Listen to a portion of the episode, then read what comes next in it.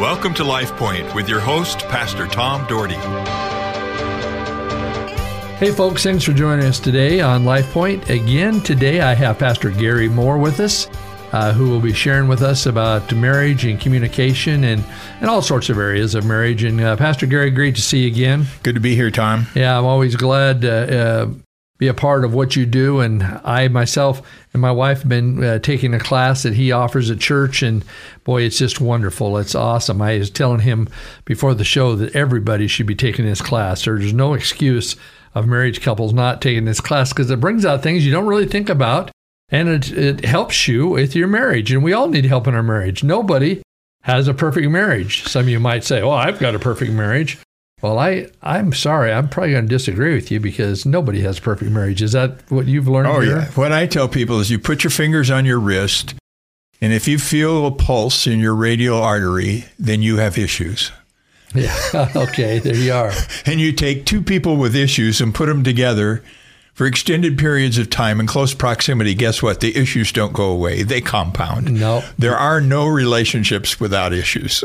You're right. Just well, because people have issues. Well, yesterday we closed uh, our session talking about having a daily, or not a daily, but at least a weekly time to check in, to Yeah. connect. And I wanted you to talk a little bit about that and the importance of that today.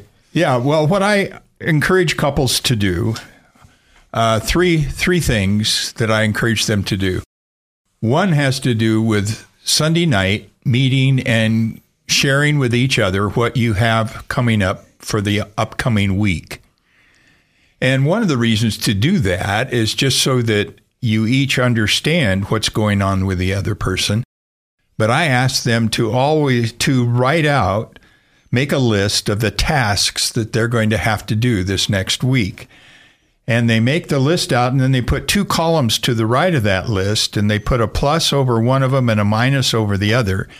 And as they look at these tasks that they have to do, I want them to look at them in such a way so as so that they uh, make the statement does this one fill me with energy or deplete me of energy? Does this one deplete me of emotional energy or does it fill we fill me with emotional energy because we we have only so much emotional energy for a day.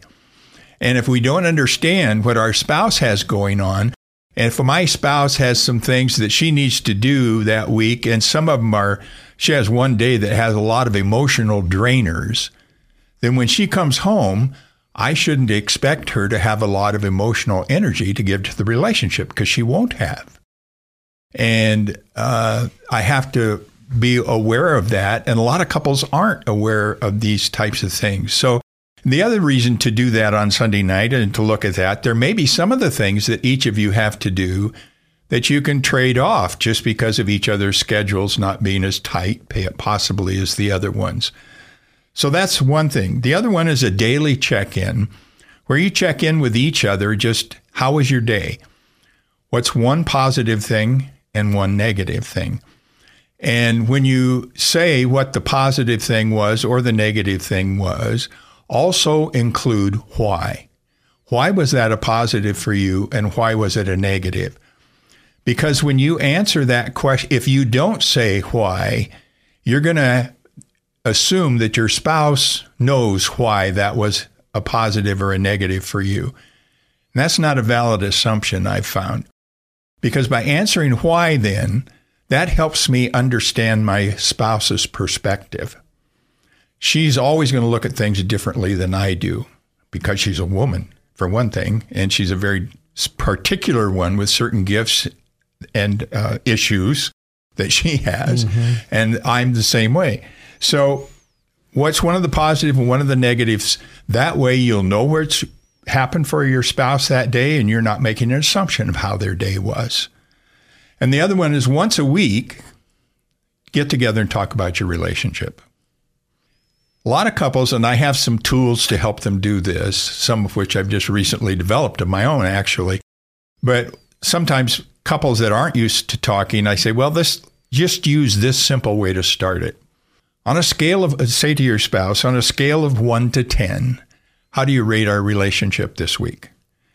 And if the answer is anything less than a 10, which it probably will be for all of us, then the follow up question is from your point of view, what would it have taken to make it a 10? Hmm.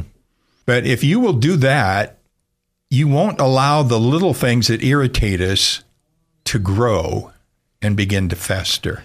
Well, well, we're all different. I mean, we're so different. Like you know, my wife and and I, of course, and you know that I'm a very impatient guy, and and just kind of, and I do a lot of talking, and I'm very more of the extrovert. Where my wife is certainly not an extrovert, and she is very patient and very slow in developing things, which drives me crazy sometimes. It could be like Gary, like going to the Fred Meyer's and shopping, and I, I go there, I'm out there in 15 minutes. I mean, I am out of there.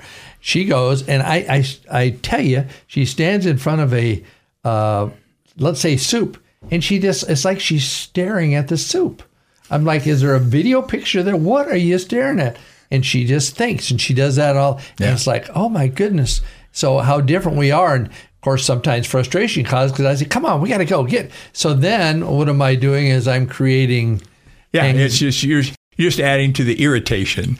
And there, uh, see, part of the whole thing in relationships where a lot of us get ourselves off on the wrong foot is part of the thing we want to do is make them into us. We want them to see it yes, the way we see it. Yep. And one of the things about communication is, particularly in, in having conversation and communication, the reason you have communication is not to convince. The reason you have communication is to connect. If you'll get that in your mind, that this conversation I'm about to have with my wife, it's not to convince her, but the net effect of this conversation should be that we are connected together more than we were before we had the conversation. I think we'd have a lot of different conversations. I think you would too. So what, Gary? Uh, you know, let's let's do a little. Uh, for instance, for instance, uh, a couple gets married. You didn't, you weren't, you didn't counsel, but you, but they come to you counseling later, and you come out find out the one person was really a strong Christian person, but they chose to marry someone that didn't go to church, and then it started to wear on on let's say the her wanted to uh, wear on her that that her husband wasn't going to church and she was worried about his salvation because I've dealt with an issue like that over the years and with some people. But what do you tell somebody uh, when they come in and say, Pastor Gary, uh, you know, my my husband just doesn't want anything to do with the church, and and I know we need to be together with God, Yeah, it's you can't make them. right? uh, what is it? Is it Peter that says that you know you live in such a way as to bring them to making it a, a choice? Right. And uh, a lot of people don't think that one person can make much of a difference in a relationship. But by one person changing, the other person is going to change then because they have to, because now they're not interacting with the same person. That person has changed. And so just how they act in front of them and how they minister to them. And again, remember that I'm responsible for what I say and how I say it. I'm not responsible for what my spouse hears or how she responds to it. Right. And so that's uh, I think that's uh, very important for us all to understand. And and I think I think you hit the nail on the head with our example. And I, I think of the couple I'm thinking of is you know she's been pretty solid through her life but and he has seen that and he respects her. Yeah. he respects her but he hasn't yet really grasped onto the whole uh, uh, meaning of what that means. And so I just uh, you know, it's something you think about. Of course, in premarital counseling, you can talk to couples. Hey, look, if you're unequally yoked, how's this going to look? And they Right. usually what happens is a story. They say, "Oh, I'll do this. I'll be a part of your church." I'm, you know, you've heard how many times you heard that. Yeah. It's, uh, yeah, it's a difficult thing, uh, particularly once they are already married. It is a very difficult thing. But again, it's, again, you hold your response, yourself responsible for what you can control. And you can control what you say and how you say it. And you can control how you respond. But you cannot control how they hear what you say or how they respond to what you say. And that's very important. Right. And I've also seen this uh, aspect of it. I've seen, and usually it's a woman. I mean, the ones I've dealt with, is that they come across almost holier than thou. Yeah, that, that- there is they're they're just so they feel like they're so perfect. I mean, it's men too. I don't. I'm not picking on women, but the ones I've dealt with over the years, most of them have been women on that side of the coin, trying to get their husbands to come to Christ. You know, but uh, I think the example of being who you are and the realness of who you are, not a not a fake. You know, you want to be authentic and then allowing the Holy Spirit to work. You know, my my dad and my grandfather prayed for my dad's mother for years and years and years until she gave her heart to the Lord on the deathbed two weeks before she died.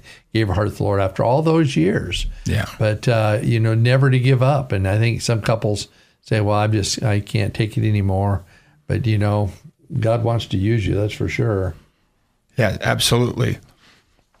But anyway, and Gary, as we as we move forward with this, we only got about a minute left today. Again, you know, as we talk about the communication aspect and about uh, meeting together and going over things, you know, that is very important. But it's sometimes hard to do because you just it shouldn't be hard to do, but we just we let the TV or whatever it is kind of rule our lives, and we Well, you have to be committed to your relationship. yeah You have to be committed. Your first commitment, think of a pyramid. Your, your top commitment is your personal relationship with Christ. Your second commitment has to be to your spouse and to your relationship. The kids come after that. And so be, if it doesn't, then we're not we're not then giving our kids a model to follow. right And uh, so you have to do that. So you have to decide what's really important and then order your life accordingly. yeah I agree, Gary. These sessions go way too fast. Yeah, they yeah, do. we only got one more left this week, so folks tune in tomorrow. And Gary, thanks again. Good to be here. And Lord bless you, folks. Have a great day. LifePoint is a ministry of the Cloverdale Church of God. If you would like a copy of today's broadcast or would like more information about the church, please call us at 208 362 1700 or write to Cloverdale Church of God, 3755 South Cloverdale Road, Boise, Idaho 83709. You may also visit us at our website, www.cloverdalechurch.org. Thank you for listening and have a blessed day.